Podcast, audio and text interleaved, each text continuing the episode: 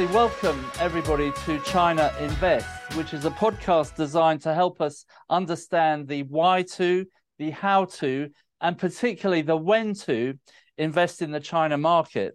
And bear in mind that China's economy represents nearly nineteen percent of global G D P, and yet only one percent of investment portfolios. My view is that we're all going to have to become a lot more familiar with China and investing in China in the future. And so I'm delighted to launch this podcast series for people to get a better understanding of China from the experts on the ground. And to kick us off today, we're, I'm just delighted to have my old friend Shifeng Ke in Shanghai. He runs a group called Open Door, and Shifeng has been managing money in China for foreigners for around twenty years or so, going right back to when he was in Scotland with uh, Martin Currie. And so I've, I've known Shifeng a long time. He's worked with me with many of the groups that I've taken to China, and I'm delighted that we can kick off our China Invest series by asking him a few questions about his views on the China market and how things are changing and how and the sort of things that we should be paying attention to. So firstly, Shifeng, welcome to the China Invest podcast. Thank you very much, David, for your um, kind introduction. So um, to be honest, yeah, since the outbreak of the COVID nineteen, I have been stuck in Shanghai for almost three years. But the good thing is that um, I'm based in China.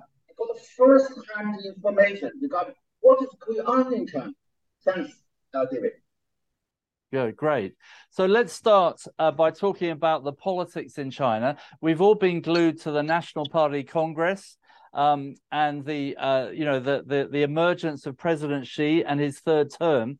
And of course, the media has had a lot to say about this. What I'm interested in is how this new government or this new uh, Politburo, this new leadership team, how this is going to affect the economy and in particular the performance of Chinese companies. So could you give us some perspectives from your, your point of view on how the new uh, government looks from your perspective as an investor in China A-shares?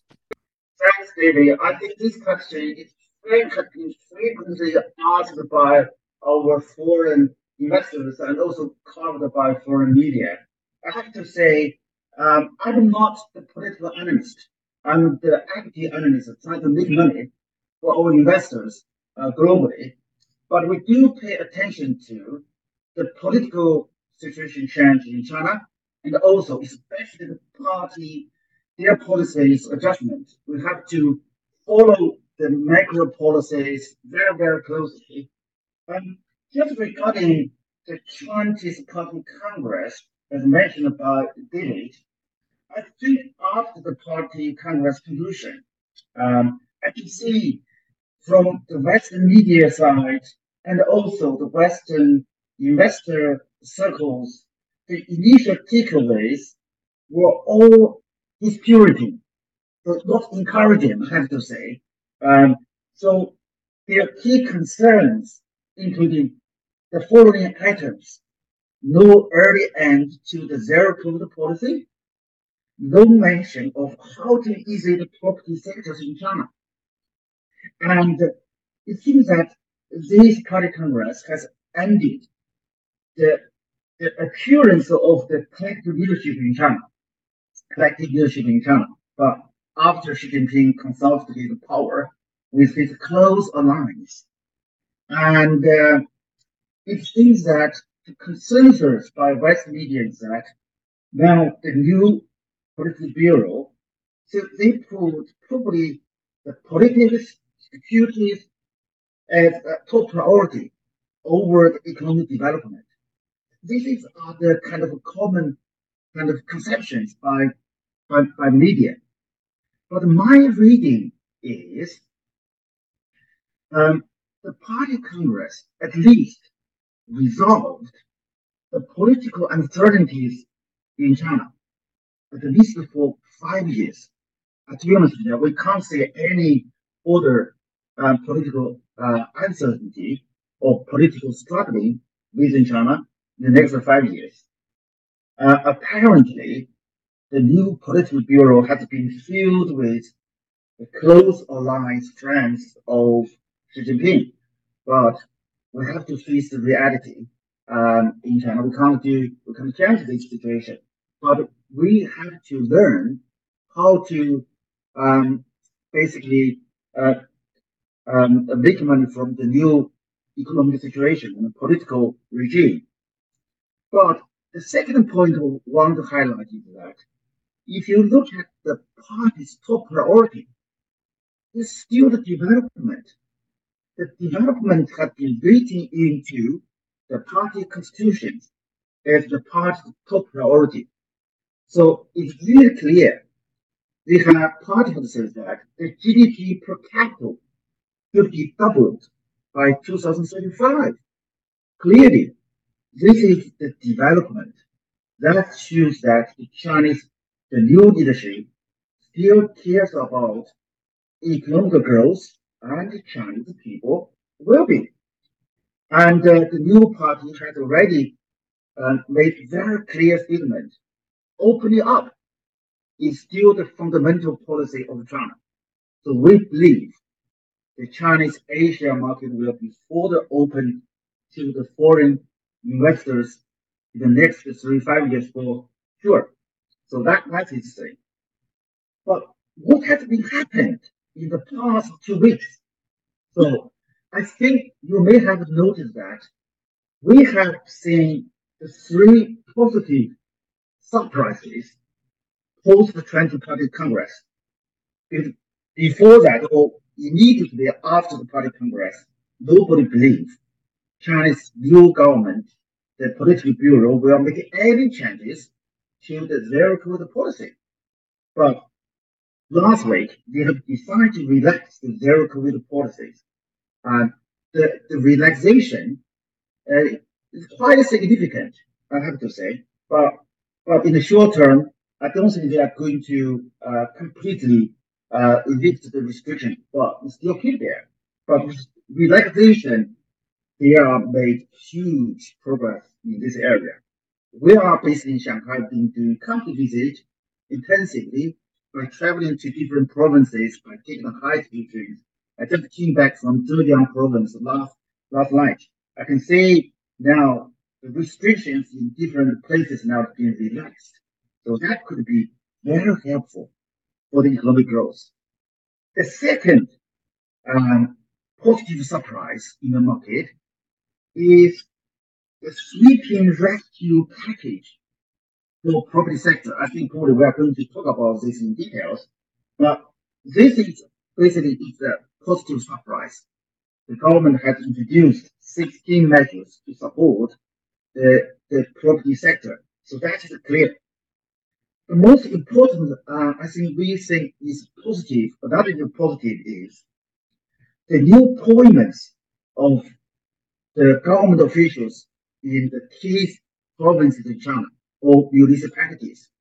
If you look at the current party um, general secretary in Shanghai, Beijing, Fujian, they are all basically intellectuals, overseas with Chinese, with PhD, the doctorate, the panel class, I can say, in panel class. So very experienced, um, um, the, the working experience, education experience overseas, working experience abroad. Now the working in the Chinese public universities now become the, the, the top leaders in the locals. So this is my reading regarding the twentieth Party Congress, David. So I probably I just thought here for this topic. Um, I'm happy to um, to further discussions later on. Yeah, so I think you're really saying that it's entirely positive from an economic and investment point of view, because there were concerns that uh, China would become more political, more ideological, and potentially close down a bit to foreign investment. But you're really saying the opposite of that, which is obviously going to be good for the markets. Um, but while we're talking about the politics, it's very hard to avoid the U S China uh, relationship. I mean, just this week, um, President Xi has met with President Biden uh, around the G twenty, and it it it seems to be a very positive uh, discussion. And by the way, he also met with our Prime Minister Albanese, which was um, uh, very encouraging too. So some of the international politics seems to have calmed down a little bit as a result of these meetings, although there's a long way to go. But uh, one thing that we all worry about is this U S China tech war, um, and particularly the contest for uh, semiconductors and, uh, and chip manufacturing. How's this going to impact on the growth of the Chinese economy? Uh, thanks, David. This question has been um, in the market for almost four years now, since Trump was in the office. Actually, the tension has been escalated since Trump was in the office, I have to say. Um, um, I believe, according to my understanding, the Sino-U S tension still remains uh, here. Uh, if we went back to Trump's time, I can still remember the intense, intensive rivalry actually started from the trade. Um, because Trump complains about the huge trade deficit to China. They think the Chinese exports actually stole the U S jobs, stole U S technologies. But now the tensions now just really have spreading from trading to national security to five G, semiconductors you mentioned, I believe also to the weapon systems, but now also to the biotech. I believe the next stage will be to the renewable energy companies owned by Chinese Chinese companies, I think, uh, owned by China, because renewable energy sector now is really dominated by Chinese companies, including solar power, wind power, and electric car manufacturers. If you look at the electric car manufacturing industry globally, I believe Chinese electric car sector now is dominated by more than fifty percent of the global the E V car uh, manufacturing, I think. So I think probably in the short term, I don't think probably there will be um, significant easing of the tensions between China and U S, especially since Nancy Pelosi's visit to Taiwan in August, the Chinese government has suspended the limited channels for communication, corporations, especially in climate changes and also in environmental protection area. Um, so, as you mentioned, David, I think. Um, Um, probably some of the, the reasons are very political. Um, we may have seen a period of a calm post the Chinese Party Congress, post the midterm elections in the U S. This has been already reflected by Xi Jinping's first overseas trip to Indonesia, with meetings with Biden, your prime minister there, and I, um, basically, most, and also with most of the uh, leaders of the G twenty. So I believe, even for your country, Australia, as an important trading partner with China, so it seems that the, the, the tensions have been gradually eased a little bit. I can tell from China's media side, the Chinese media discussion, it's getting more positive. And so I believe the relationship will be improving um, uh, for, for some way.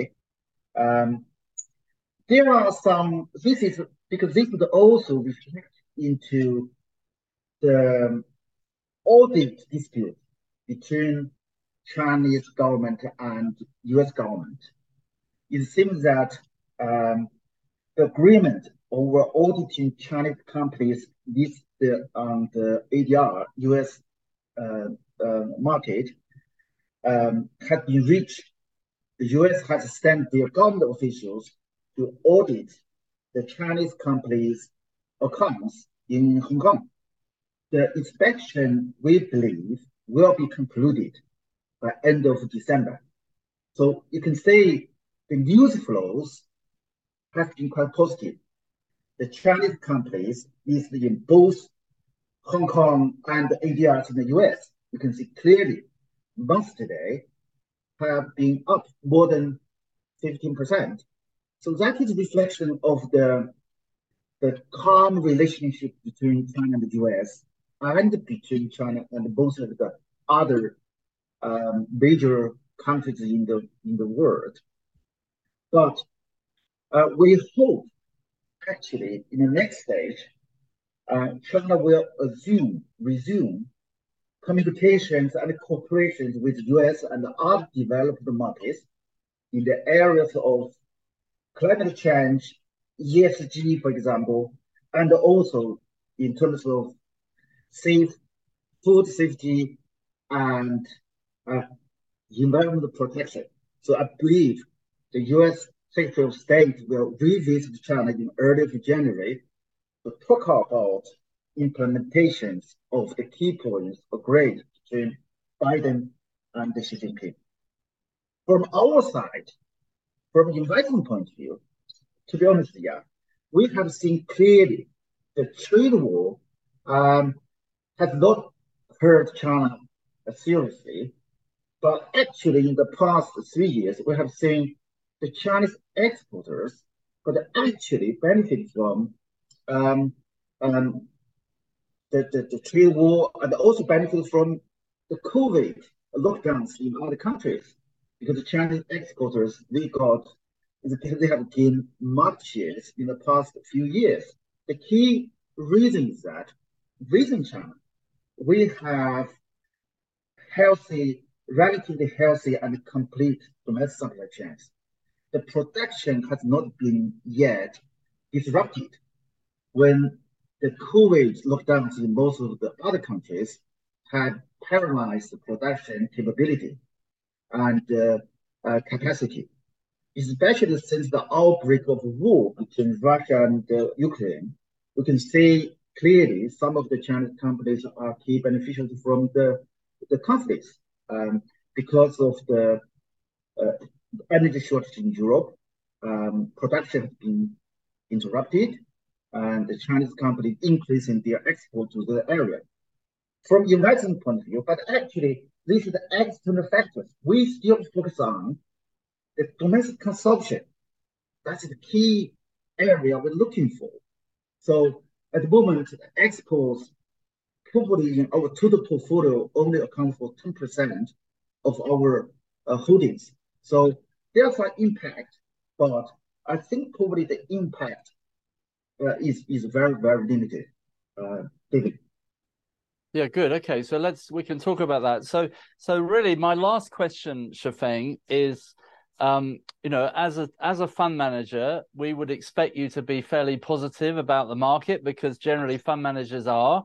Um, you've painted a fairly positive picture around, you know, uh, political stability, you know, strong leadership, um, the COVID zero policy being relaxed, um, you know, geopolitical issues becoming less of a concern, you know, the property market looking quite good. Um, and, and as you say, the G D P per capita doubling by twenty thirty-five. So this is, these are all fairly positive, which is not what we're reading in the media. Um, and of course, the market has been pretty weak and disappointing in recent months. So um, knowing that you're a bottom-up stock picker and you make your money by picking good companies and sticking with them, um, and obviously, uh, hopefully, uh, riding the economic um, uh, tailwinds behind you, how do you feel about the market? Um, I think you you feel that what you're really saying is that you think the market may have bottomed out now and is starting to look quite positive. So what's your outlook for the Chinese market in the next six to twelve months? And which parts of the uh, market will you be looking at and investing in? Thank you very much, David. I think this question now, we've got a lot of inquiries from our overseas clients, uh, especially after the market rebound since early November, uh, clearly, so uh, the market rebound quite nicely, I have to say. I think probably before the November, the Chinese market, like most of the other markets, was also sold off for two major reasons. The first reason is the economic recovery was slower than expected, caused by the COVID lockdowns and the restrictions. So that, that, that is clear. Secondly, is Chinese currency. The Chinese currency rules under pressure for depreciation because of the U S dollar's uh, appreciation after the Fed decided to aggressively increase interest rate. So, but actually, if you look at the Chinese currency um, against the other major currencies, the Chinese currency has been appreciated uh, a lot. So, so, so I think probably there are two major reasons for the market crackdown. But we do see the two inflection points now. Already we're saying this is why I talk about inflection points um, uh, two months ago, I anticipate. But now we're seeing the inflection points. The first one is the Party Congress, which has already resolved political uncertainties. Secondly, is um, the aggressive or the last aggressive hike of the interest rate by the U S Fed. Probably we have also seen that in November. Um, but now the U S inflation has come down a little bit, come down to seven point seven percent last month. And investors probably think about um, the next hike of the interest rate probably will be seventy, fifty basis points rather than seventy-five basis points. Maybe that is the last aggressive hike of interest rate. So, so these two infections now have caused the market recovery uh, quite nicely, I can say. Um, but for in we are based in China, I can say from the China, the Chinese, the local uh, micropolitics point of view, I have seen a few things. The first one is the Chinese government, their policy priorities have been shifted to sustaining growth rather than fighting COVID or inflation. So the G D P growth in the first three quarters up three percent, right? But probably we believe the whole year G D P growth will be around four to four point five percent growth. This is, should be much lower than the government, their original target, five point five percent. There's no way for the government to achieve the original target, but the Chinese government still want to achieve better economic results because they need to generate eleven million new jobs for graduates. Because in China, the new graduates each year is about ten point five million um, the, the pupils, the, the, the young people. So I think from that point of view, the four point five percent this year, probably next year will be around five percent. Probably you believe, think, oh, five percent is much lower than six, seven percent a few years ago. But if we compare China, Chinese economic growth with major economies next year, we shouldn't look too bad because we believe for the U S next year will be a potential recession. Europe now will be in crisis. I think probably decent G D P growth around four point five to five percent, that's for sure. Second, uh, the macro po policy in China is the Chinese economic policy is still divergent from both of the Western economies. So um, most of the Western central banks, they are still busy with increasing interest rate until sometime next year, I believe. But in China, we are in different story. We don't have inflation pressure here. Inflation at the moment is two point one percent compared with ten percent U S, U K, Europe. Even for P P I numbers, for producers price index, actually last month down one point three percent. So that means that the margin pressure for the midstream manufacturers in China will be significantly eased, I believe. That's good for Chinese manufacturers. So the Chinese monetary policies was quite restrained in the first three quarters, just because currency was under pressure, not because the Chinese central bank deliberately depreciated currency, but because the other currencies, U S currencies, being appreciated by hiking interest rate. So I believe when the U S rate increase peaked next early next year, I believe the pressure on currencies in emerging markets will be significantly eased, including China's currency. So at that time, I think probably Central Bank of China should have more room to maneuver the macro policies. At the moment, the Chinese government they focuses on the fiscal policies. That means investment is their top priority at the moment. So we have seen huge investment in both new economic economy infrastructures and old economy infrastructures. For the new economy infrastructures, we see huge investment. I believe probably more than two trillion dollars invested into the renewable energy sector, um, solar power, wind power, and the electric cars. I, I believe, and also huge investment into the healthcare infrastructure sector, especially after the COVID pandemic. The Chinese government is preparing for um, the infections, the COVID infection pick up after restrictions are lifted. So the demand for, at the moment, medicines, medical devices, equipments, actually are increasing uh, significantly. So, so we in our portfolio, we, we actually, we still like this area. Um, so if we look at the our overall portfolio uh, allocation at the moment, the top allocation at the moment is in the renewable energy sector, wind power, solar power, and electric car battery supply chains. We don't have any exposure to the um, to the car brands manufacturers, the E M S companies, just because there's too many new brands here. I really don't know which one could survive in five years' time.